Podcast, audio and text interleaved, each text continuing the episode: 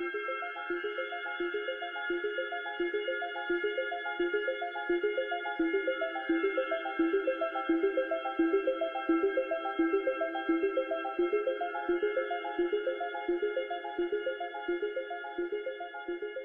Welcome to the brand new Strange Harbors podcast, a weekly discussion of all things pop culture, mostly film and television.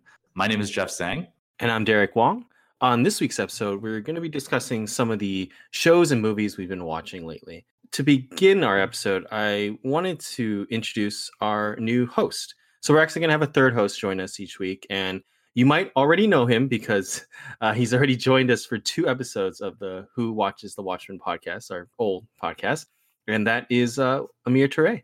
Hey, everybody. Good to be back. Let's begin this week's episode with a little bit of an announcement for the HBO series Watchmen. So it was reported this week by USA Today that HBO's programming chief, Casey Bloys, and both Damon Lindelof have both made statements that there really isn't going to be a second season of Watchmen.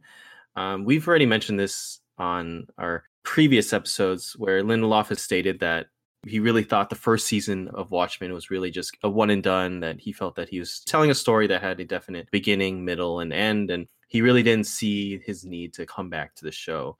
And basically, uh, Casey Bloys with uh, HBO has said that uh, unless Lindelof is coming back, there is not going to be a second season. So they don't really want to do it with a, a different showrunner. So at this point, it looks like there's not going to be a second season of Watchmen, which is super sad for me, but at the same time, I mean, I really love the first season, and I guess it's nice to have something that's, in my mind, amazing and eh, almost near perfect, and kind of maybe untarnished in that way. Yeah, for sure. Yeah, my only negative comment on that is that the reason they're not doing a second season is sort of dumb. In that they're not doing a second season because they don't want to do it without the original creator Lindelof being on board. But they did the whole show without the original creator of the comic, Alan Moore, being on board. That's so true. It's like, yeah. it's like a very, very incredible. It's true. It's a little hypocritical, right? It's insanely so, right? So I guess my only response to that would be that I, I, feel like David Lindelof himself has started to create a following. So I, I understand why like it's either Lindelof or bust in a sense, right? Like the fear that maybe people won't come back if they know that the showrunner is not coming back, or the showrunner that they loved and created the first season of Watchmen isn't coming back. Yeah, I agree. I mean, I think the first season hit hard. It got a great critical reception. I think people really liked it. I think adapting Watchmen is a difficult task, and I think yeah, doing it without Lindelof would put you like not even just back to square one, but even worse than that because now you've already got an example of someone doing it successfully and now you're going back to a complete unknown. Right. Faced with the enormous task of trying to adapt Watchmen. It is funny that they did the whole show without Alan Moore's blessing. Yeah, I know. I know what both of you are saying. Like, as much as I love talking about Watchmen and recording episodes just about the show, part of me is actually pretty happy that Damon Lindelof and also HBO, for that matter, have the balls to call it after one season. Right? It was mm-hmm. a very strong season of TV and not everyone has the gall to set an end date and go out on top. And you know what? Kudos to them for for doing that. And i think it's pretty admirable. But with uh, with that being said this is the new podcast the strange harbors podcast extension of the website strange harbors. So this new format will mostly cover film and television. And we also want to produce a flexible program for our audience. So we'll be covering new releases as well as older movies and tv shows we also want to draw from a pretty diverse well, covering the big movies and blockbusters that everyone wants to talk about, and also some maybe hidden gems that not everyone has seen. So we hope all of you will join us on this new journey, and we're really excited to embark upon it with all of our listeners. And I do want to say that I appreciate everyone that's kind of come back each week, and even those that listen to our announcement and those that are listening to this episode. We totally understand if you know a lot of you may have come just to hear Watchmen and if that's what you wanted and, and you're moving on, I, I still appreciate all those that have come and yeah, for sure, uh, emailed us and have just you know wanted to listen to what we said. about these things. And hopefully you still want to keep listening you know we'll like you said we'll we'll try to tackle different shows different movies different properties. That leads us into our main segment. This week we're going to talk a little bit about what we've all been watching lately and it gives you a little bit more about i guess our taste in, in the types of shows and movies we all like to watch beyond i guess just watchmen right Yeah, a little icebreaker, I think. yeah yeah i think it's a good way to, to start our new podcast Yeah. so uh, I guess I'll begin. Things I've been watching lately. I watched the Crisis of Infinite Earths crossover event. It's deemed the Arrowverse, right? This was the the big kind of five episode crossover between Flash, Arrow, Legends of Tomorrow, Supergirl, Batwoman, and Black Lightning. Just too many shows, I think. yeah. uh, which I don't watch all of those shows, but I do tune in every year for this crossover because I'm always really excited to see, you know, this big kind of spectacle of a show that they put on. Do either of you watch any of the Arrowverse shows? I used to. Okay. Uh, what about what about you, Amir? Yeah, me too. I also used to watch them. Uh, I, I watched The Flash, I watched Arrow, but it's now been a couple of years since I've seen either. I never Okay. really saw Supergirl, Legends of Tomorrow, Black Lightning, or Batwoman, really. I used to watch Supergirl and I've, I've kind of fell off of that. I really only watch The Flash, Arrow, and Legends Tomorrow. All of those, I which I really like. You know, Arrow's in its final season now, so that's coming to an end in a couple episodes. But I don't know. Do you guys hear any of the news coming out of the crossover? I fell off the CW DC Comics show like a long time ago. I think everything just got so tired, I want to say.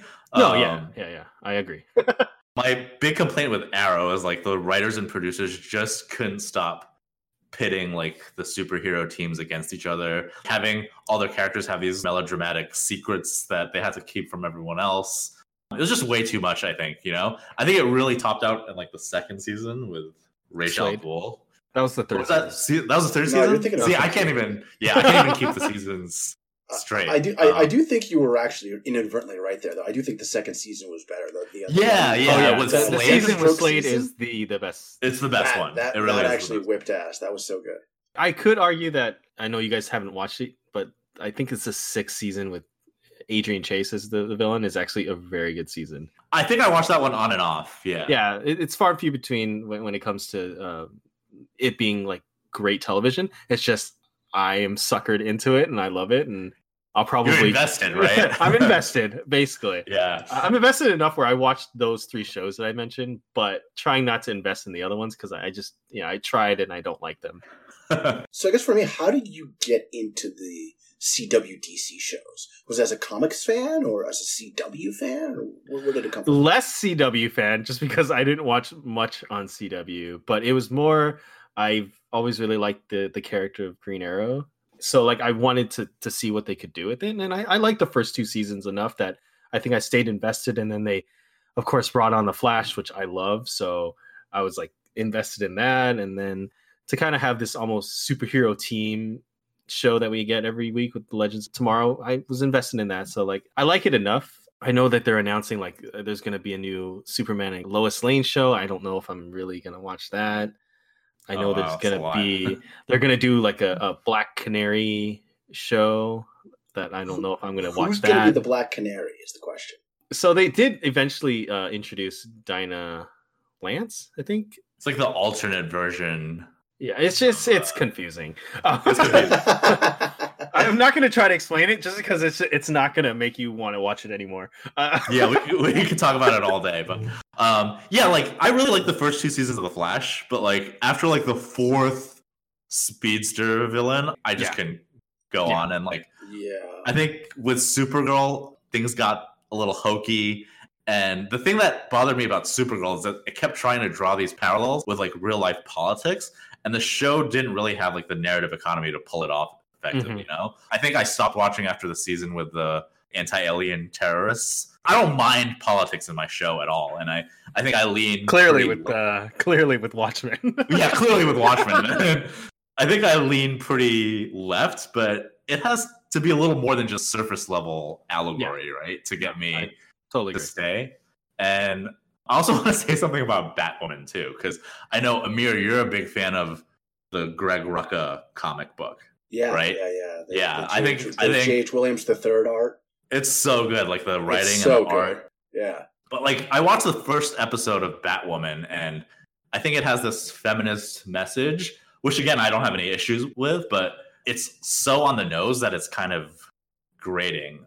Greg Rucka is a cis white guy, but I actually think he really knows how to write women and his Batwoman is so great.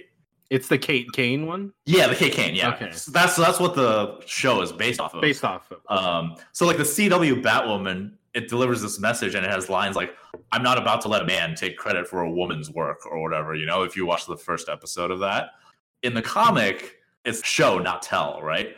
The show completely omits what I think is like one of the best moments of the comic.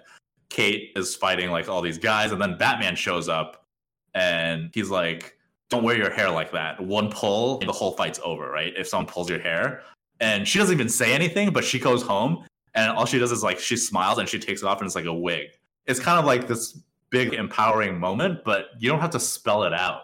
Batman's teaching her how to be a superhero, but she already knows all the things her dad taught her and just common sense. And so I thought that's the issue that I had with Batwoman. But we're, we're getting off track here. yeah. Getting getting into the bat splaining discourse. I think that is a little. yeah, bit- exactly. Fucking Bruce Wayne. Okay, so I, I will say that the the coolest thing about the crossover event this time around is that this gonna be spoilers. I'm guessing you guys are not gonna watch it anyway. So I'll I I watched it. I oh, watched Oh, it actually Okay. just just out of curiosity because I okay, I'm always curious about this stuff. yeah. So I, I thought the coolest thing was the kind of showing like the multiverse and showing that all these DC properties are all connected. But they the didn't really do seeing. anything with it. That's the problem I had. They don't because I mean I, I don't think you're gonna get a complete sign off on like allowing to use uh, the movie version of, of the Flash to to actually do anything other than be a cameo or that was fucking the- crazy. Yeah, but it, it's just crazy that like you know these things are starting to mingle a little bit more, and because you know for a long time they talked about how they were not to let you use any of the DCEU stuff, and they're not going to let you use Batman. But now like there was a version of Batman in the crossover. You know what I mean? So it's like Amir, did you hear about this? They had a they had Zack Snyder's Barry Allen. I did. Yeah, I, I heard they were bringing out a lot of the old the old favorites. Did they get any of the DCAU uh, voice actors to do anything? Yeah, they got Kevin Conroy playing that's what I Bruce thought I Wayne. heard. playing a That's yeah, awesome. uh, Kingdom That's Come really Bruce cool. Wayne, right? Yeah, That's Kingdom Come Bruce yeah. Wayne. They also had Tom Welling from Smallville. Uh, I wish his role was a little That's bit so bigger. cool. That was the one that was just like, Yeah. yeah. I wish there was more to that one. But no, Yeah. it was really cool to see like all these like past and present, and even just seeing that like they've connected, you know, the the stuff from what's the DC streaming service? I don't even remember what's called now. DC Universe. They had like DC the Titans. Yeah, on they had there. the Titans on there. They had, um, you know, they mentioned Swamp Thing, even though that's Yeah, yeah, canceled. yeah. So it's kind of cool to see all those like they're actually all connected. They're all part of this kind of multiverse, right? I, I thought that Bit was of a fan, bit bit of fan service. Marvel can't even sometimes connect its TV and, and That's movie true. universe. Yeah. like let's let's give DC a little credit here, I guess. Are you a DC fan as a comics fan? Were you like a DC animated universe guy? Like, how did you get into DC? Getting into comic properties came as a child more through the animated stuff, like watching animated Batman and Superman, watching the old '90s Spider-Man and X-Men. So a lot of my knowledge and my kind of love for those properties come from that. Yeah, I, think we're very similar on that one. Yeah, I think Yeah. I, think, I think I really got into this stuff through like the uh, Justice League, Justice League Unlimited, Batman. Oh, yeah. series, Like, I love that. all that stuff. Young Justice, all those. All I still watch a lot of those cartoons. Dude, Yeah, they're great. They're so I'll, good. I'll stand up. I'll stand up for the DC animated universe anytime, man. All right, well, let's move on to the next thing. So, TV wise, I've also finally finished His Dark Materials. It kind of came out the same time as Watchmen, and I wanted to watch both, but I, I dedicated and really committed to Watchmen. Yeah, it was on right so- after Watchmen, right? Yeah, so it's it, yeah. or it was like the next day or something. It was like, it was just too hard. So finally, now that Watchmen's over, I, I binged it. I watched it over a couple days. It was okay. I've never read the books, so I don't know the source material that well, and I don't remember the Golden Compass that well when I watched that movie. So some of the revelations in it were a little shocking to me. Like I, I, didn't know that they were going to happen. So I thought that was pretty good. Uh, overall, I thought Ruth Wilson was great. I thought Dafne Keen was great. Lin Manuel Miranda was okay. but yeah, I, I thought the, the acting overall was really great. The story was intriguing. I mean, if they do do a second season, I probably would stick with it and probably keep watching it. You want to give a rundown about like what the show's about? It, it's I feel like it's a lot. this- the world's kind of run by this um, magisterium, right, where it overlooks the world, and everybody in the world has a um, a demon, what they call. it. So it's like a spirit animal, but it's an actual animal that's by your side. So kind of like a like a familiar or something yes, like that. Yes, yeah, yeah. yeah. So and uh, it's kind of a, this weird thing where like if they die, you die, or if you die, they die, kind of thing. And a lot of I, I don't want to give anything away because just in case anybody wants to watch it, but a lot of it's centered around this mystery of what Ruth Wilson's character is trying to do with the demons, and then what James McAvoy's kind of doing with his exploration of what they call like dust, which is kind of like demon essence.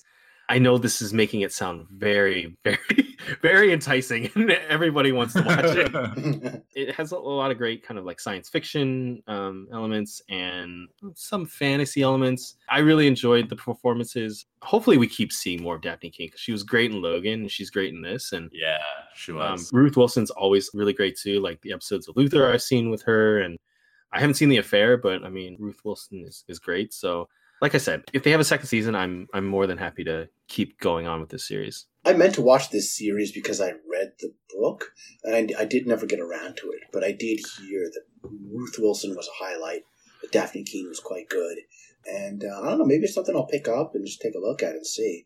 My understanding is that it it follows the first book. So I don't know how many books are in this series, but I'm guessing if it's three books, it's probably gonna only be three seasons long. So it's probably not that much of an investment if you want to get into it. I would say if you are looking to get into it, I would say get into it. It's not bad.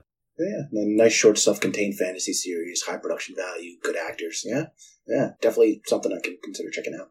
movie wise i missed one of these movies i know jeff like you love this movie and it was it was i think on your top 10 somewhere but i finally got to see ari aster's Midsommar which was a trip It was a trip, right? yeah I, I think for this one since it's been out for so long I, I think we can go spoilers if we want to but Yeah, Amir, have you seen it? No, I haven't, but I know enough about it. It's been so long. I, I know, I know all about it. Oh, you know. Yeah. Okay.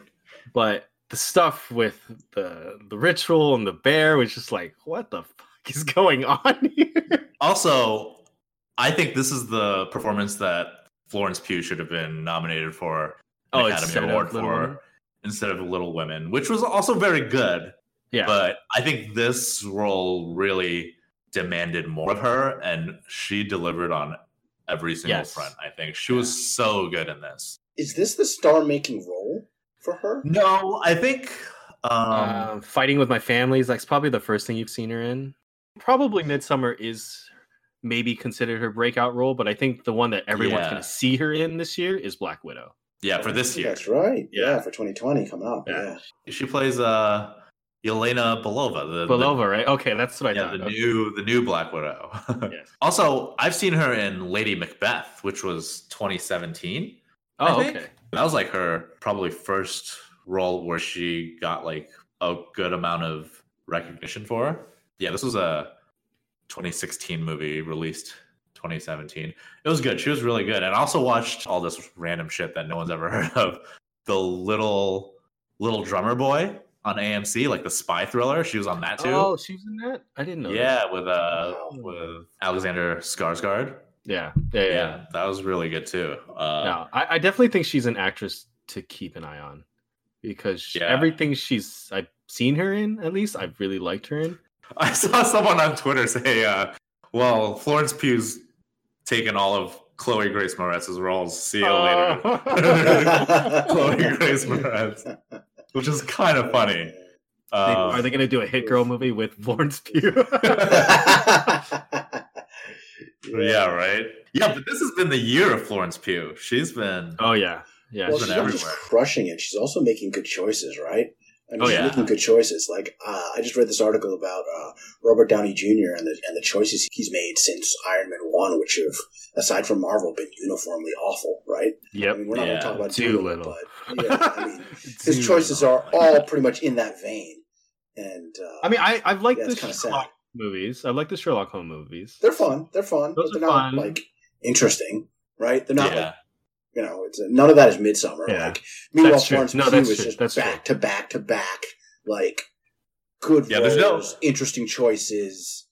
Yeah, there's no meat on any of those bones. I don't think. Yeah, yeah, not for the Robert Downey Jr. stuff at all. But Florence Pugh is choosing these kind of meaty, interesting roles, and like, okay, yeah, she's in Black Widow, but you know, a lot of her roles are more interesting, smaller things. And to go back to, I mean, your statement earlier, Jeff, about her kind of nomination for Little Women.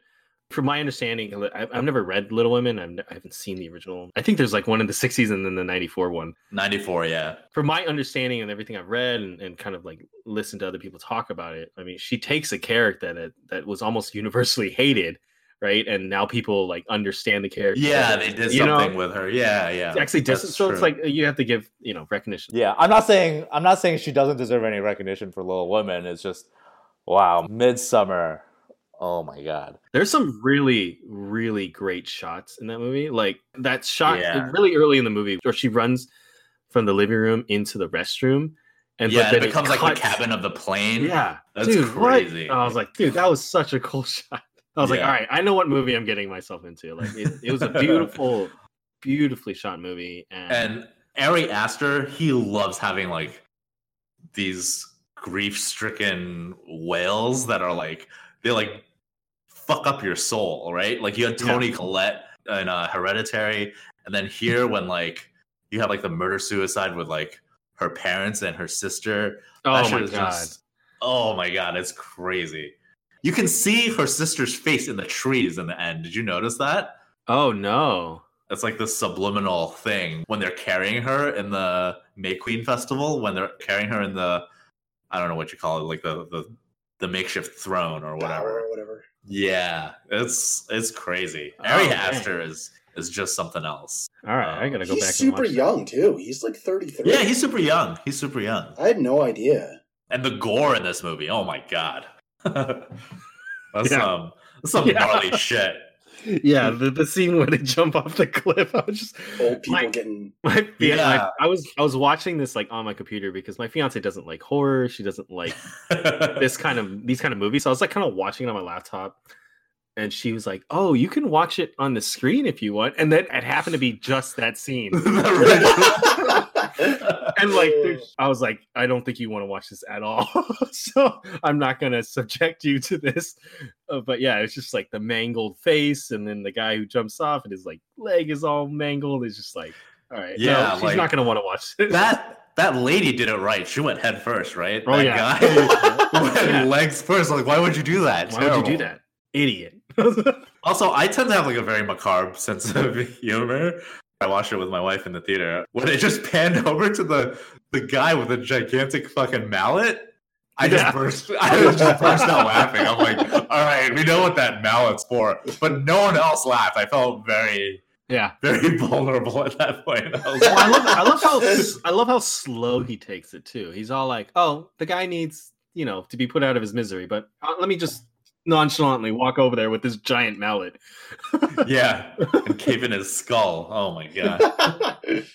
But and then I love that you know the mallet comes back later in the movie, right? Yeah, yeah. Yeah, yeah. So I, I thought it was it was a really well done movie. I, I'm gonna shock you here a little bit, Jeff. I haven't seen Hereditary, so You haven't seen Hereditary? Okay. So now I Hereditary might is have scarier. Oh, okay. Hereditary is scarier, I think. But I Um, now after watching this, I kind of want to go back and watch Hereditary. So you should. You definitely should. when I we, do, I'll, I'll give my Yeah. report. we should do an episode on Hereditary. oh yeah. Dude, I'm down. Yeah, I will go and watch Hereditary as well. And then the last movie I've seen recently in theaters is Bad Boys for Life.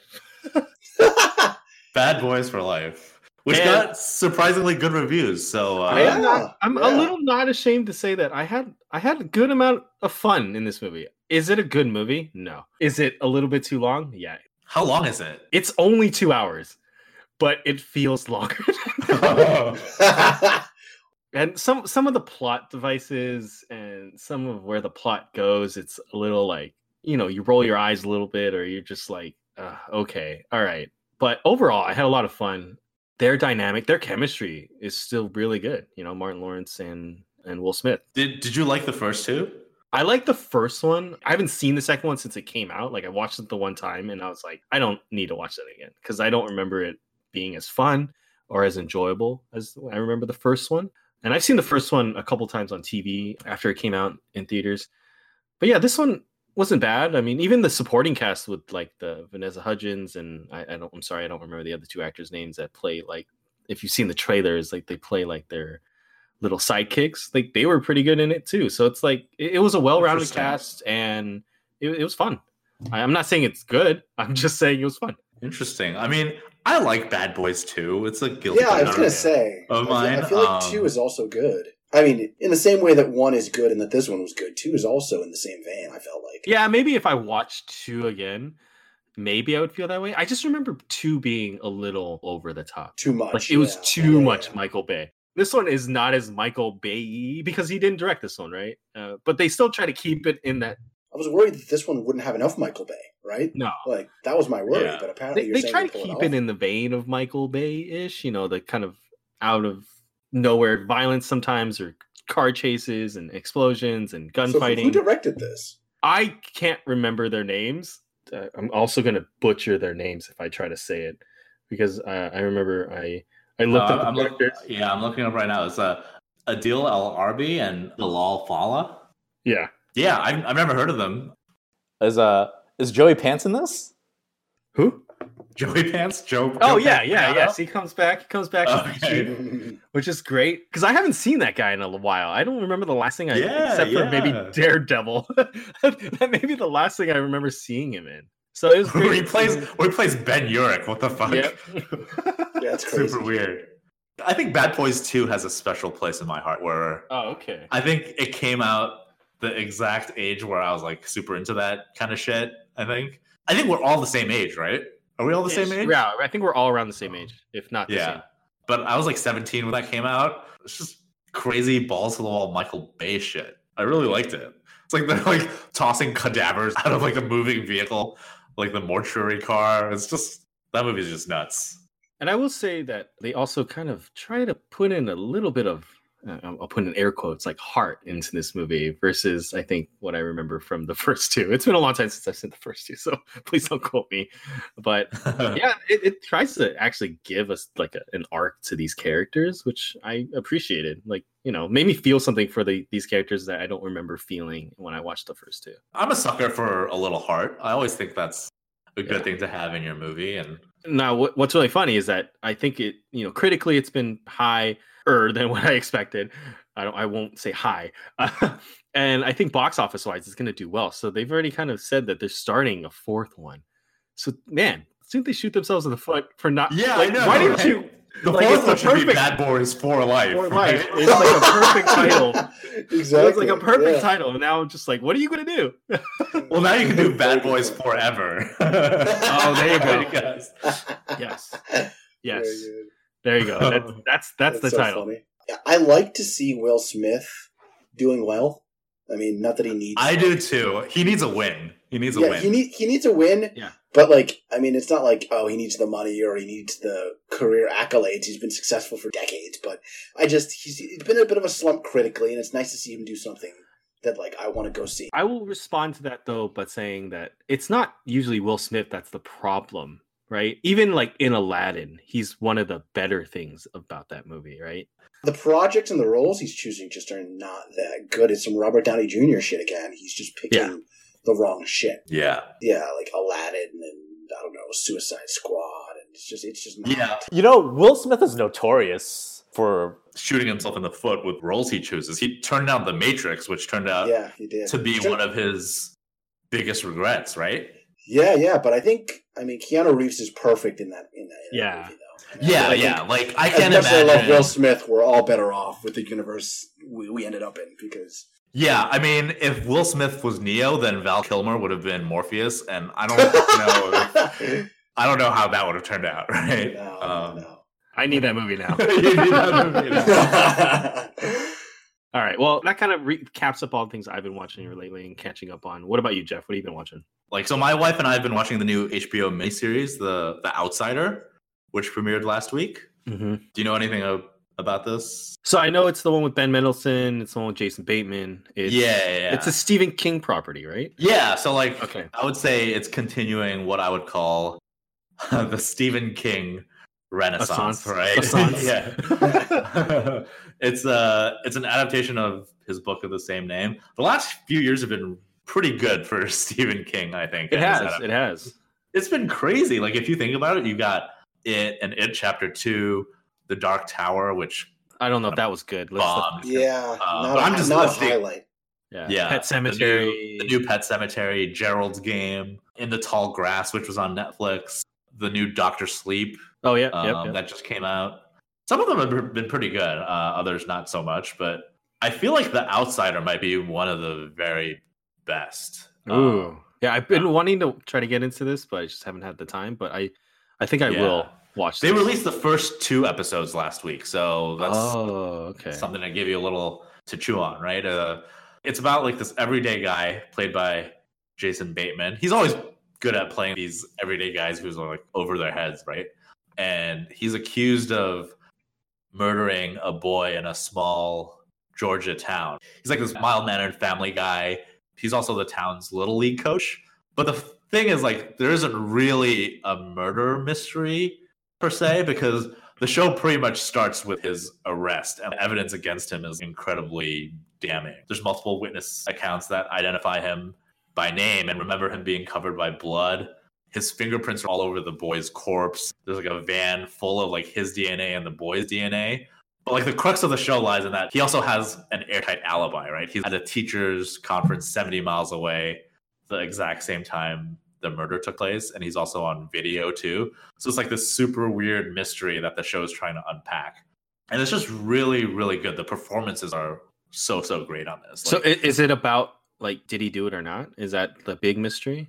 yeah, I think, I think the big mystery is like, well, how can he be in two places at once? Jason Bateman's really great in it, but Ben Mendelsohn, who plays the detective on the show, is he's fantastic. I think he gets typecast as villains a lot. You know, he's like, uh, who does he play? He plays Krennic in Rogue One. That's right. Yeah.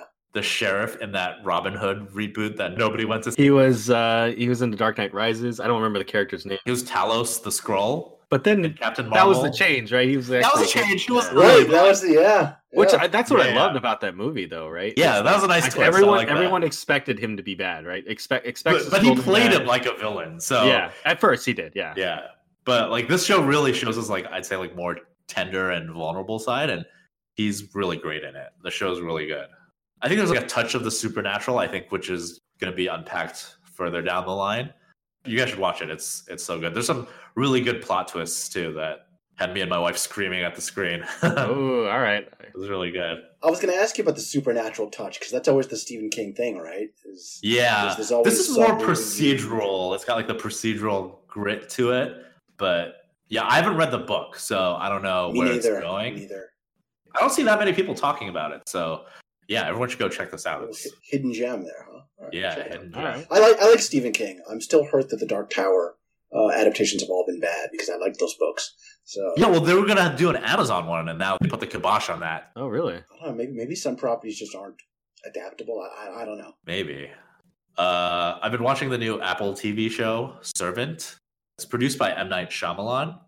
He directs a couple of episodes of it, but his fingerprints are all over it, like his style. And the show's like super weird. It's about this couple, and they hire a, a young nanny to move in and take care of their baby named Jericho. But their baby actually died a long time ago, and the mom has like a psychotic break. So she thinks like this doll is a real baby or whatever. And they hire uh, this nanny, the super weird introverted nanny to take care of the baby and treat it like a real child. It's super odd. And Nell Tiger Free plays the the nanny. She played uh, Myrcella in Game of Thrones. Oh, right, yeah. Okay. Yeah, yeah, yeah. So this was pretty interesting. How many episodes is it in now? There are 10 episodes. Oh, there's already been ten episodes. Yeah, yeah, yeah. Oh, Yeah. wow. Is it done? Are you done with it? It's it? done. Or It's done. It just Oh, okay. it just ended yesterday. So Oh, nice. Oh. Okay. That's always more attractive when something's finished. and it's nice to see Rupert Grint in something. Oh yeah, for sure. Holy crap. Yeah, he hasn't been anything for a while. Nice to see him break out of the the shadow of Ron Weasley. For sure. Although I mean I'm sure he doesn't need to work. I think it's really just Yeah. finding finding roles you like. But uh, is this like typical M Night shit? Like, is it going to be some shitty twist at the end? It's going to make me throw up. uh, no, it's not like Lady in the Water or like the All right, Happening yeah, because or that's anything yeah, like because that. Lady Lady in the Water. Just I went and saw that in theaters with my sister, and I still can't forgive that motherfucker for oh, that. Oh, I remember that. I remember that from Dude, years ago. You was- took your Sister, to see it, and you said it was awful. Dude, it was bad. It was real bad. you know what? I think M Night Shyamalan gets a bad rap. He's made a, a bunch of stinkers, but I think he gets a bad rap. I'll give you The Sixth Sense, and I'll give you Unbreakable. I thought Split was good too, I thought Split was good. Okay, to see, I have to see Split. and The Visit was fun. He didn't fuck that up in any way. I don't think that was a good, decent horror thriller. It's about like the two kids going to grandma and grandpa's house, and things aren't what they seem. But when he's firing on all cylinders, he's a very good filmmaker. And I'm a signs apologist too. I like signs. Signs? no, I can't. I can't. That's kind of dumb, dude. It's ah, it's kind of dumb. it's kind of dumb. It is kind of dumb. Yeah, it's kind of dumb. I mean, I, I, I didn't hate it while I was watching it, but it's one of those things that afterwards you're just like, what the fuck did I just watch? That was so stupid. It's got good moments in it though. Yeah, it's got pretty freaky Is it moments. worth a in it. rewatch, or is this some M Night Shyamalan apologia that I'm going to regret? Uh, I don't know if it'll hold up if you did Yeah, like it See, yeah, in the don't know. beginning. I mean, does he have a, a Stone Cold classic under his belt? Like is Sixth Sense? a Oh classic? yeah, for sure. I mean, it's Sixth Sense. It's Unbreakable. I think those two are alternate. probably. I I just rewatched The Sixth Sense. That's the other movie I wanted to talk about. I was watching Servant and I was like, huh, let me revisit The Sixth Sense because I think The Sixth Sense has kind of become like a parody. Yeah, it's a meme. It became like a meme where-. Yeah. Yeah, where like the twist ending is like All there is to the movie. That, yeah, that's all that the movie is about. The Sixth Sense is so good. Like if you look past the twist ending, which I think has pretty much defined the film now, it's really about like a connection between like a mother and her son and like family, right? And Toni Collette, who is only 25 in this movie, That's wild.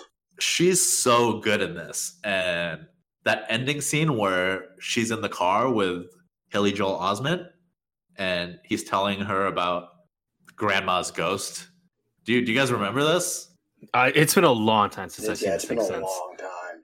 So they're like in the car and, and up until this point, Toni Collette still doesn't believe him that he sees ghosts. And then he tells her that his grandma's always coming to visit him to like prove it to the mom. He's like, the answer to her question is every day. And he's like, Oh, what did you ask your grandma at like her grave or whatever? And Toni Collette's like, Do I make you proud? Or this is a really great moment, I think. It's so good. And then like cinematography on that movie is so good. I don't know. Bruce Willis is great too. He doesn't always pick great projects, but he's great in that. Just a classic.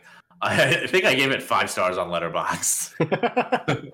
Sounds like it Uh, ended. I'm, I'm gonna have to go back and yeah. rewatch that because just You should hearing rewatch that it. You should Toni rewatch Collette it. Line almost, almost, almost did it for me. That was that. and it's scary too. You got like barfy Mischa Barton under the bed.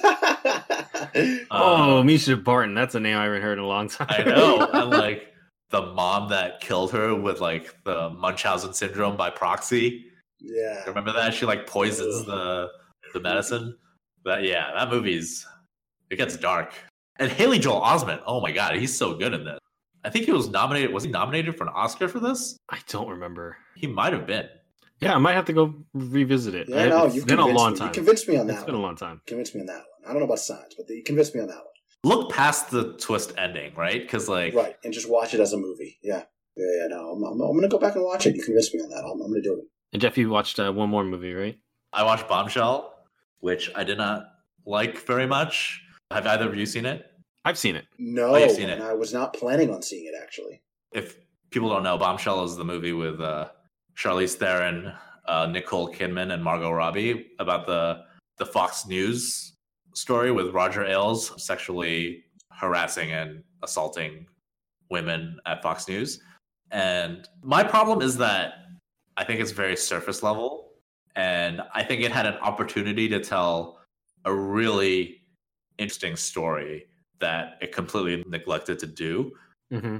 Like you have an opportunity to, to tell a pretty interesting story about like how flawed individuals can also be victims of like sexual assault and which these women were but they really handle the all these characters like Megyn Kelly the fictional uh, reporter that uh, Margot Robbie plays and uh, Nicole Kidman's character what's her name Gretchen Carlson. Oh, Gretchen Gretchen Carlson. Right, yeah. And like the problem is like these women were they propped up this environment that enabled like all this toxic racism and sexism and all these things that Fox News espoused, but they only did something about it when it affected them personally. Mhm. And this movie completely glosses over all of that. Well, it gl- yeah, it definitely glosses over their involvement, but you definitely see that environment, right? Where the other women that are Right. not them are like propping it up and and kind of being a part of the system.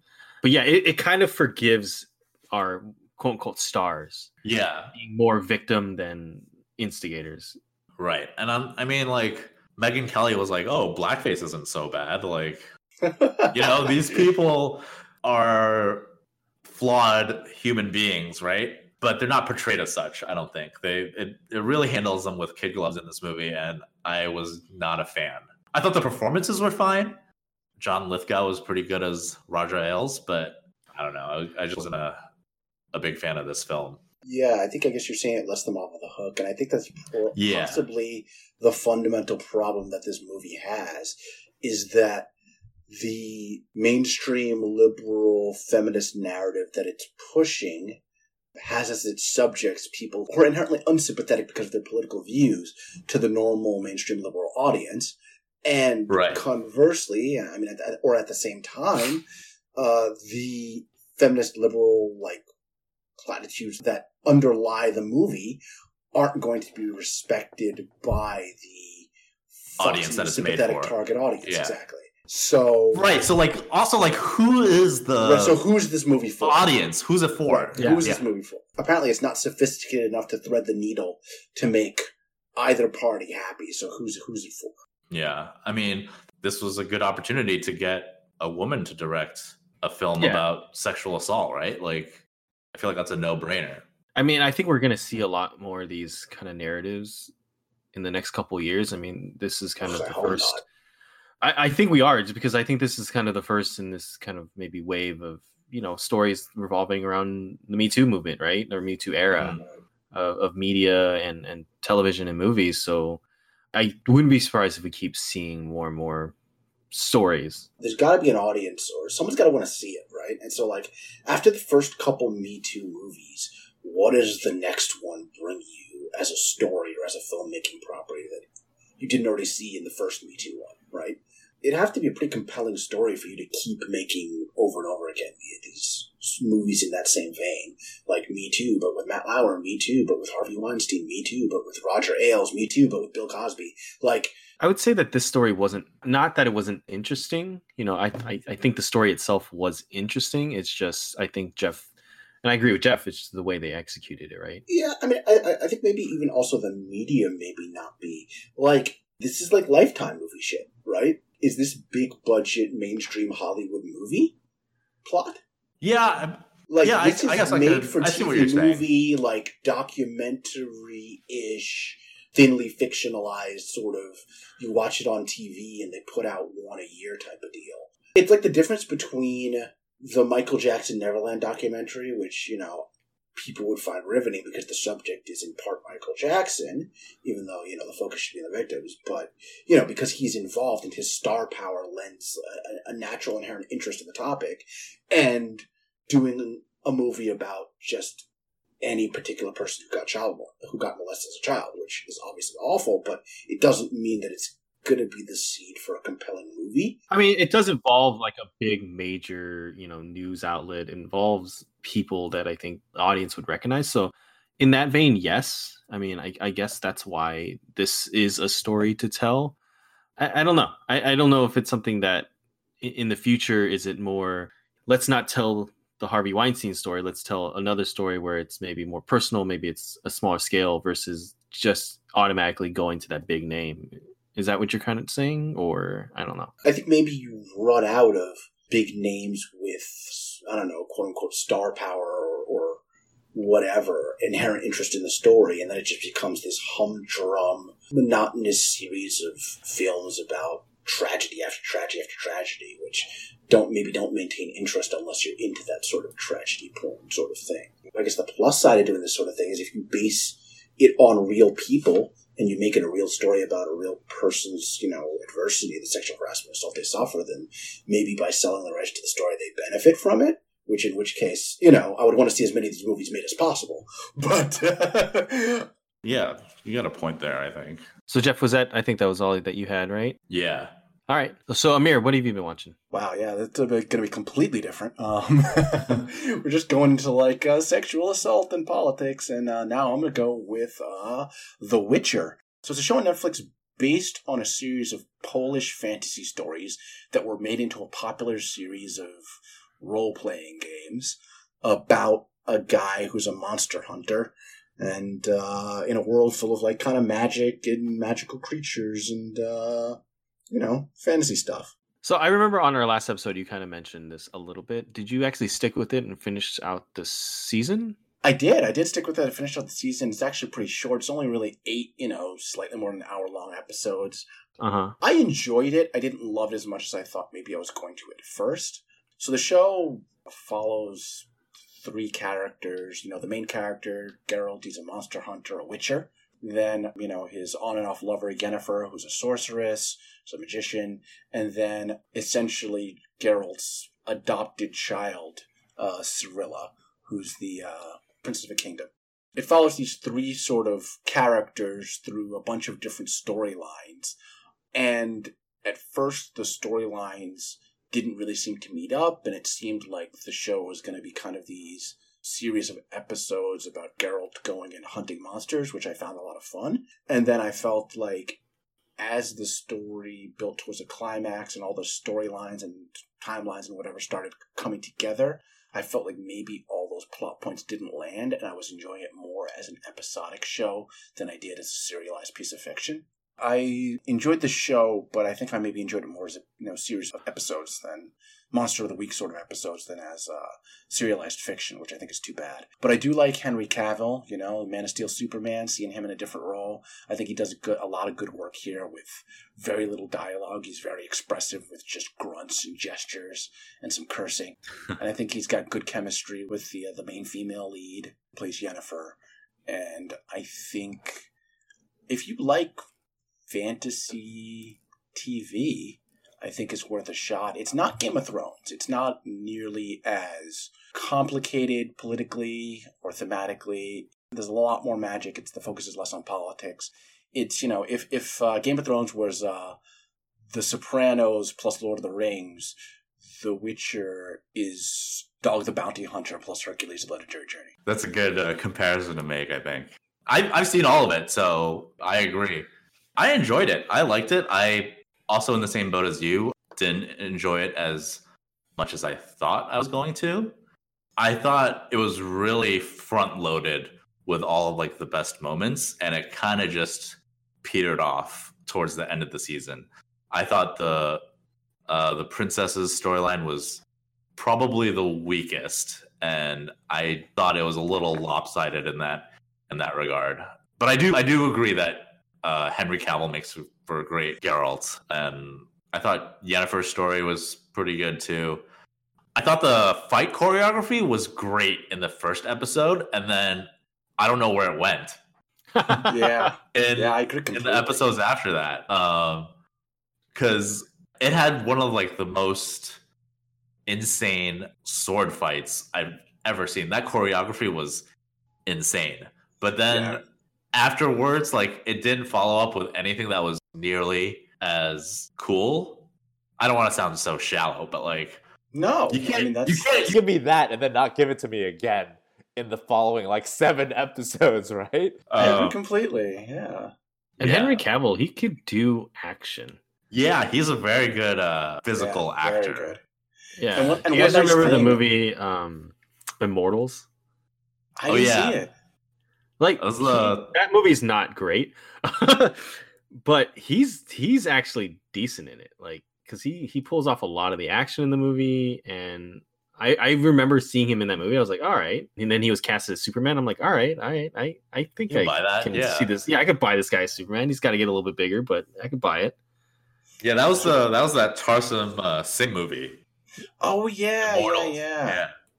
Tarsem Singh Yeah. is always doing really beautiful stuff that's like not good.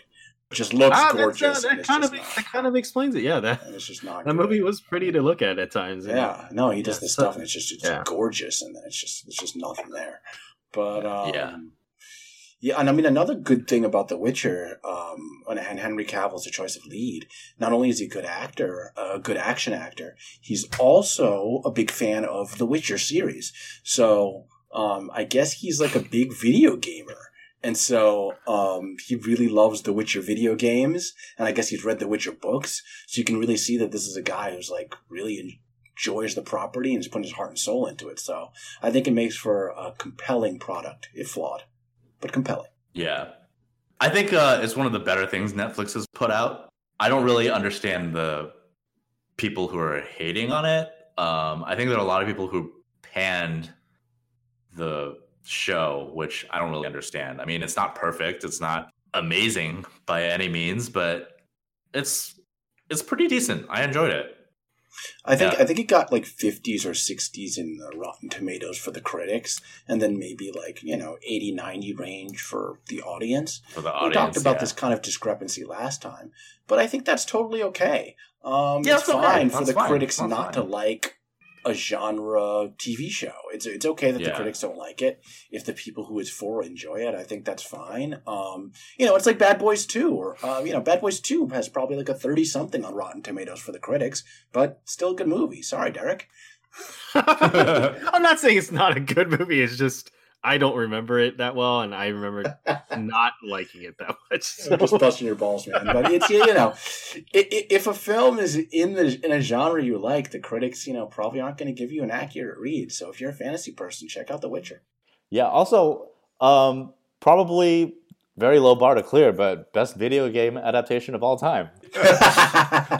yeah, I don't think What there's what other any- video game? I don't Well, I mean, it's based off a book, other ones. So it's not. it's based on a doesn't book that's count. based. Well, it's based on a video game that's based on the books. But I think the video games have a are a huge part in why people know The Yeah, Witcher. it's, it's I don't- I don't think the video are- game is probably the reason why this got made into a series, Yeah. not the books. So I, I don't think people are reading. You know, uh, Yeah. I mean, at least before the game, I don't think people were like looking up Yeah. like ni- a ni- an obscure '90s Polish fantasy series. You know, I think the Yeah. game really helped it explode.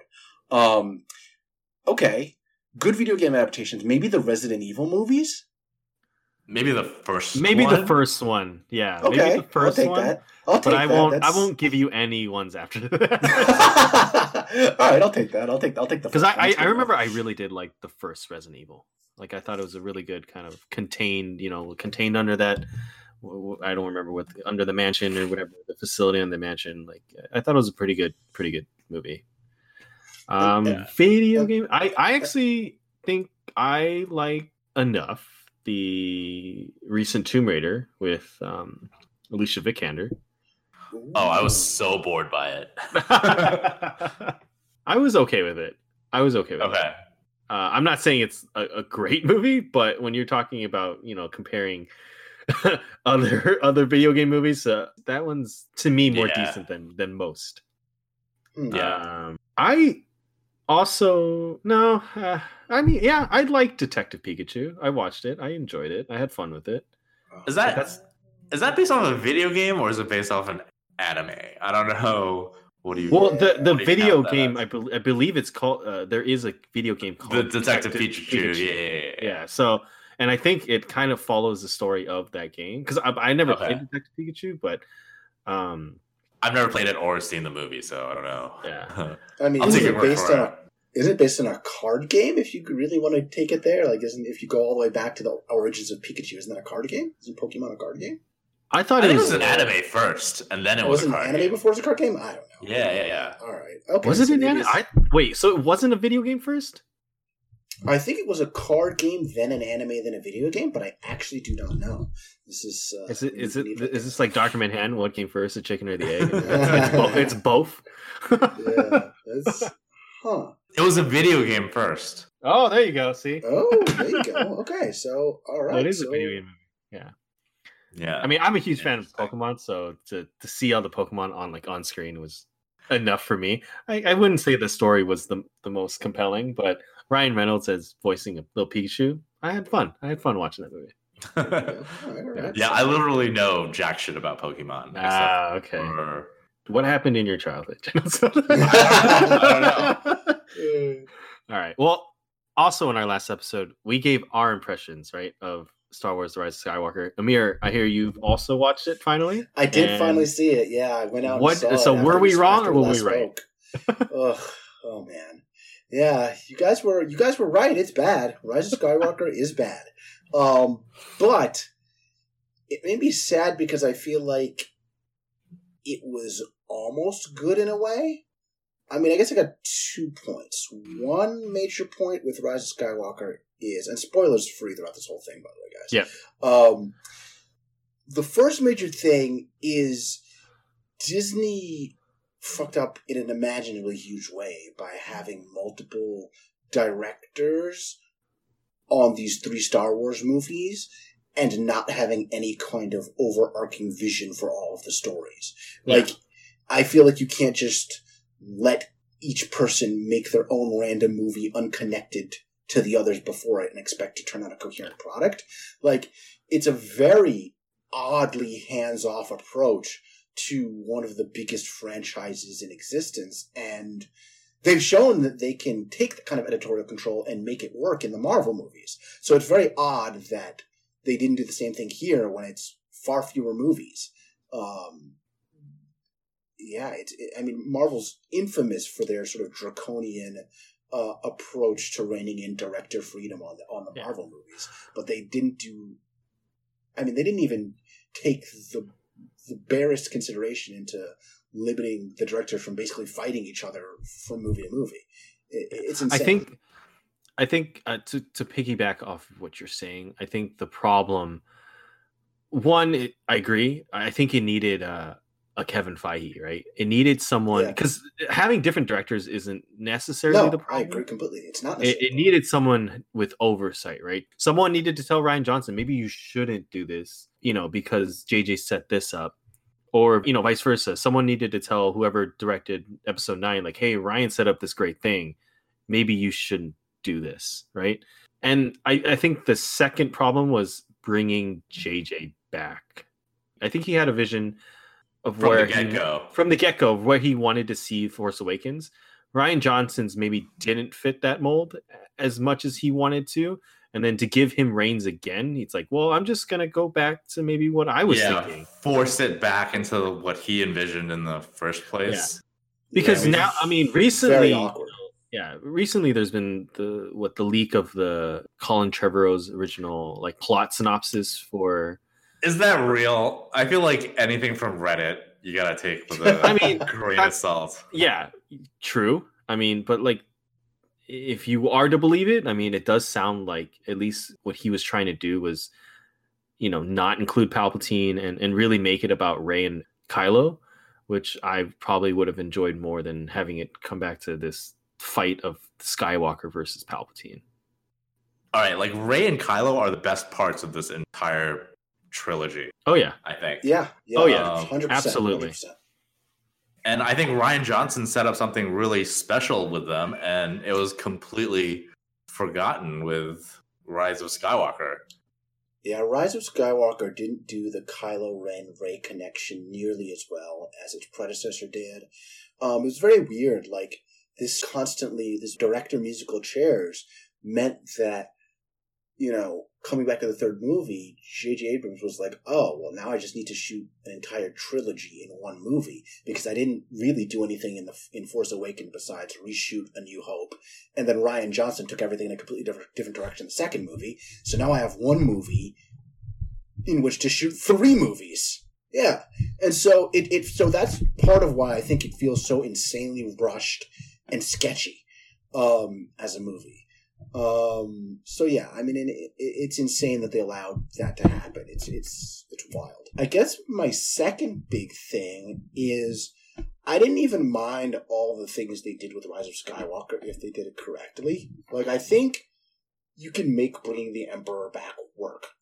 I think you can make all the weird retcons they did to the Last Jedi work if you did them right. Because all those ideas, as weird as they are, are like cool and goofy in a way that kind of fits Star Wars. Like if you know anything about the expanded universe, those uh, Star Wars products that kind of came out between um, uh, between the Return of the Jedi and even all the way up through the prequels and even even beyond until the establishment of new Disney Star Wars, in the expanded universe, they would have stuff like the Emperor coming back all the time. Like he's got a clone, and now he's back with a new super weapon, and like it's the kind of thing they would do, and it was fun in in in a cool, goofy space serial way that I think they could have made work. Um, Yeah. And so I didn't even mind the Emperor coming back so much. I didn't mind the weird, you know, all the Sith spirits are the um the embodiment of all the weird Sith spirits. Like it all could have worked, and it just wasn't. I, I think Yeah, it's all think- in the execution, right? The execution. Yeah, I, I don't think the elements so were inherently flawed. No. and, uh, I- I agree I- I completely. think they, I think they just really blew the execution on that. And, and, Yeah, and I but- think the main thing that bugs me, and, and I mean, one of the major pieces of execution they blow is is thematically. I think the light side and the dark side have uh, an important moral, ethical, thematic role to play in the original trilogy, A New Hope, uh, Empire Strikes Back, Return of the Jedi. That it that it does not play in the sequel series. They don't seem to know what the Force is, or what it's for, or what the light side is, what the dark side is, because in the in the first set of movies, you know, Luke wins by throwing violence away and embracing his father and embracing like the idea that he was not irredeemable. And the reason the Emperor wants Luke to strike him down is because it would mean that Luke has given in to his to his anger and has, you know, and and that Luke has lost the larger philosophical moral argument, right? Um, well, now now and- it could be retcon though that the Emperor want him to strike him down so that he could take over Luke's body. which is so dumb. It just completely betrays the entire thematic idea of why the emperor was wanted that, you know, and, and it just completely loses the whole idea. And so then Yeah. Rey beats the emperor in the end, which of course she was going to. That's not the question. But like the By doing question a is Mace why? Windu. How? We, you know, Right, doing the same thing By Mace Windu was doing. the lightning into his face. Like, what does that mean? That doesn't mean anything. Like, Darth Vader tossing the Emperor down a mine shaft because, you know, he's been redeemed by the love of his son. That means something. Yeah, I, I agree. This, this didn't mean anything. completely. So, Uh, yeah, it was disappointing on Yeah. those grounds. It was disappointing. Yeah. And also it's like it's need to like answer things that didn't really need answers for i feel like was problematic rian johnson established that who snoke is isn't really important but now he's a puppet of emperor palpatine he's grown in a vat or whatever and like Who's It was Rey's just- parents? yeah Nobody. who yeah But really, she's a Palpatine. Like, yeah, it's a lot Well, the- of kind the- of going yeah, back the- and yeah. The only reason they had to establish, you know, they had to do the Snoke cloning thing is because they decided to reintroduce the Emperor. And they only had to reintroduce Right. the Emperor because they decided they wanted to retcon Rian Johnson's, uh, you know, um, Rey's parents are nobody thing, right? They decided Yeah. they're pivoting hard into the nostalgia and the, um, you know, conservative reactionary critiques of The Last Jedi, uh, which is disappointing Yeah. on another level. that was the most compelling part of the entire sequel series where you have that dichotomy of ben being overly burdened by the concept of legacy and then rey her legacy is that she's a no one you know and like that's compelling something that rian johnson established and then this movie just threw it all away I think it's a cool dichotomy. I just don't know that I care for that more than I care for the old characters and embracing them. So I think like the embracing the ethos of letting the past die meant in a way it meant cheap subversion, cheap tricks of just saying, I'm just going to do the opposite of what you think I'm going to do. Like you're not going right. to get to see like the old characters you loved interact again. You're not going to get to see this. You're not going to get to see that. Ha ha ha! I surprised you, aren't I so shocking? It's like no, you're not. You just made a movie that people aren't going to enjoy. Um, so I think that gives it maybe too much credit to say, "Oh, it was so clever," because in the end, like, it's incredibly cynical because you're not letting the past die. It's fucking Star Wars. Like, if you want to let the past die, make a new movie with a new franchise. Don't fucking, you know, piggyback off of the inbuilt goodwill of this franchise and this enormous multi-billion-dollar franchise that's powered by nostalgia, and then say what we're going to do is let the past die. Like, it's very well, I mean, like, what else are you going to do, right? I mean, Harrison Ford and uh, Mark Hamill and Carrie Fisher, they're only so old now. And, like, what are you going to do? Have them carry on a new sequel series, too? Like, I don't know. I think what Rian Johnson did was smart. I think um, the direction that he went in, it made sense. I think, I think he, he says, could have done the passing of the torch in a different way. I in a better way. It, I don't think it had to be as unsatisfying as it was, and I understand it was unsatisfying in order to make a point. But I felt like that point was just to kind of stick a finger in your eye, right? Like, oh, you yeah. wanted to see you wanted to see can, Luke get off that planet and from. do anything. Well, he's not going to. He's just going to die on that planet. Oh, you wanted to see like Han interact with Leia or Leia interact with Luke or any of these characters who used to love interact with each other. Nah, they're all going to interact with Rey for some reason, somebody they don't know. Mm-hmm. See, I, I would have to disagree. I mean, I I'm the type of person that I think I love Star Wars, but I wanted to see this go somewhere different. And I last couple years I've been professing like I'm so tired of this like literally I'm tired of the Skywalker stuff. Like I don't want to see any more Skywalker stories because I think it's been a crutch to have all these stories that have to tie into our main series, right? With Rogue One and then Solo. Even The Mandalorian is a little frustrating to me because he couldn't get away from having this little baby Yoda, right? Character that reminds us of Boba Fett, this character that everybody loves.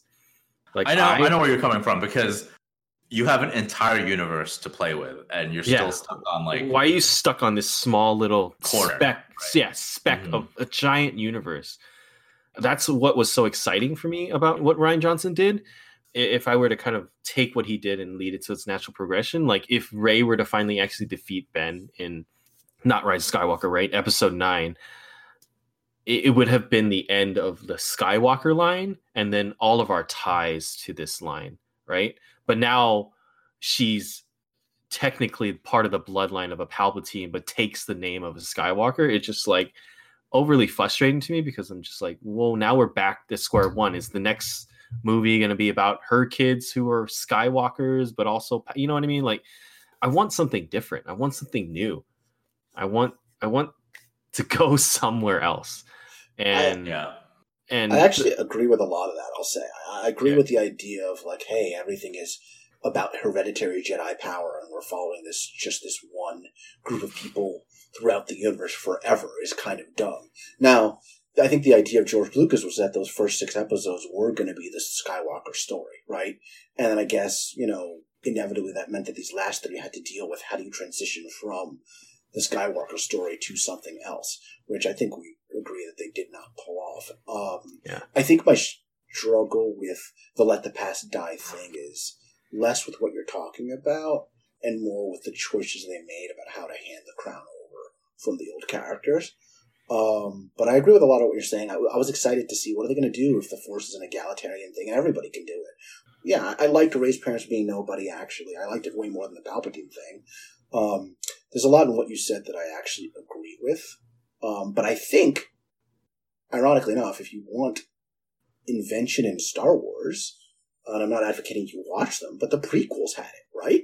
Like, what you're saying, both of you are saying, is that, like, it's very tired for people to go back to just the same ideas again and again.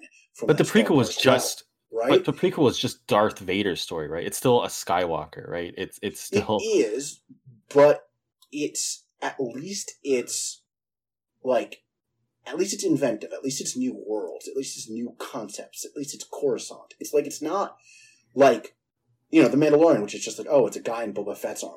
The same thing over and over again. At least it's you know um, there's something new to it, which I, which I think is difficult for anyone who's not George Lucas to do because Star Wars is like you know, a vision maybe not only from his head. Anyone else who's doing it is doing a pastiche. Their idea of Star Wars is based on what they've seen, right? So, like, someone said this online, I don't remember who, but they were saying that, like, George Lucas took all of these disparate influences, things he loved, uh, samurai movies, uh, Kurosawa stuff, uh, Flash Gordon, and World War II war movies, and all the things he loved and put them together and made Star Wars. And then J.J. Right. Abrams saw that and made his Star Wars based off of that. There Mhm. were no influences to it. He didn't unite a bunch of things that he loved and make a, a singular, new, unique vision. He just saw Star Wars and was like, well, I'll just do one of those. Yeah. but yes. But guys, the dead speak. Oh my god! Yeah, dead speak. yeah, Emperor Palpatine's podcast. yeah. Announcing his return. I'm okay. So we are about to rename our podcast again to I love it. Let's do it. Yeah, but yeah, I guess we all can agree that you know Rise of Skywalker wasn't our favorite probably in in the whole lineup of Star Wars movies, and it's a shame. But uh, hopefully, hopefully they give it a little break, and then you know we still get some more Star Wars movies because in the end, I still love Star Wars. I still love the property, and I'm, I'm still willing to invest my time and money into this. Uh, but I yeah, I, re- I just, I'm sorry, it's just hit me. I remember when I saw the J.J. Abrams Star Trek movie and was like, you know what? He'd be a good Star Wars director. Well, screw me, I guess. well, I feel like a lot of the ideas he wanted to do for Star Wars he put into that movie, and like I, I that 2009 Star Trek movie, like I love that movie so It's a hell of a lot of fun, man. It's a hell of a lot of fun. And it, it- like, oh, like J.J. Abrams gets the idea of like a space western. He's going to be great at this, and then he turns out what he does. It's just very disappointing. Sorry, man. Sorry. Yeah. I just No, more it's okay. disappointing thoughts. Just coming in by the second. Yeah. Well, I, I think that will conclude this week's episode.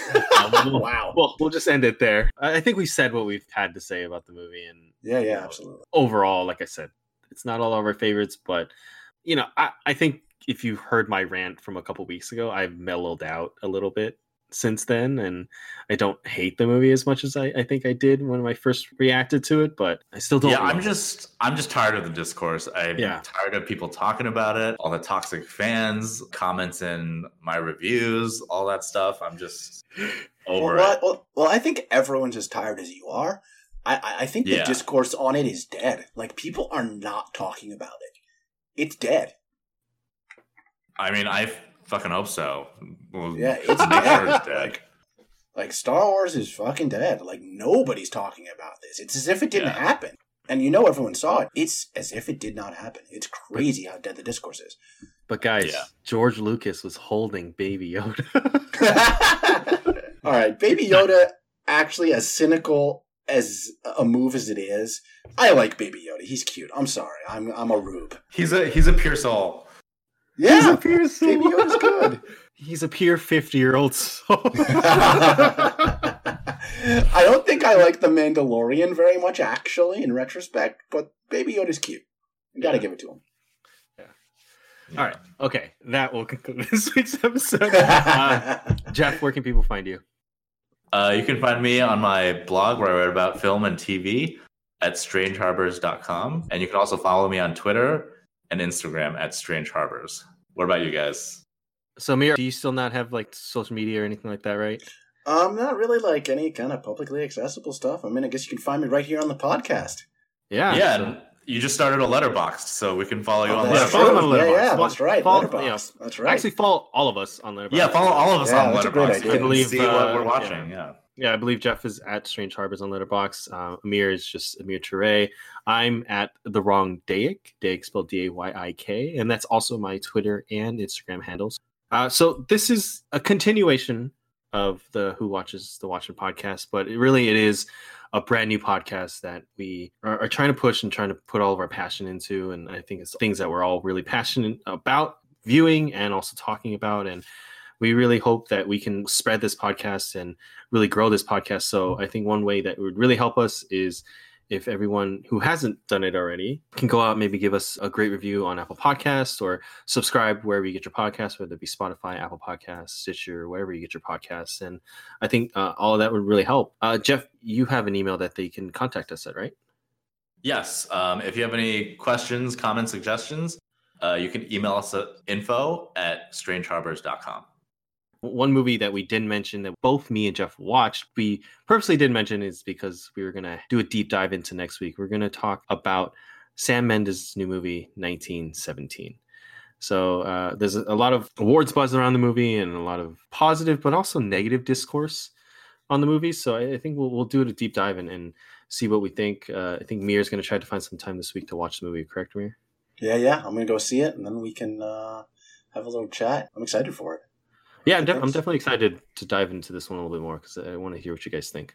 All right, so that, I think that will conclude this week's episode, and we'll see you guys next time. Yeah, see you guys next time. All right, see you guys next time.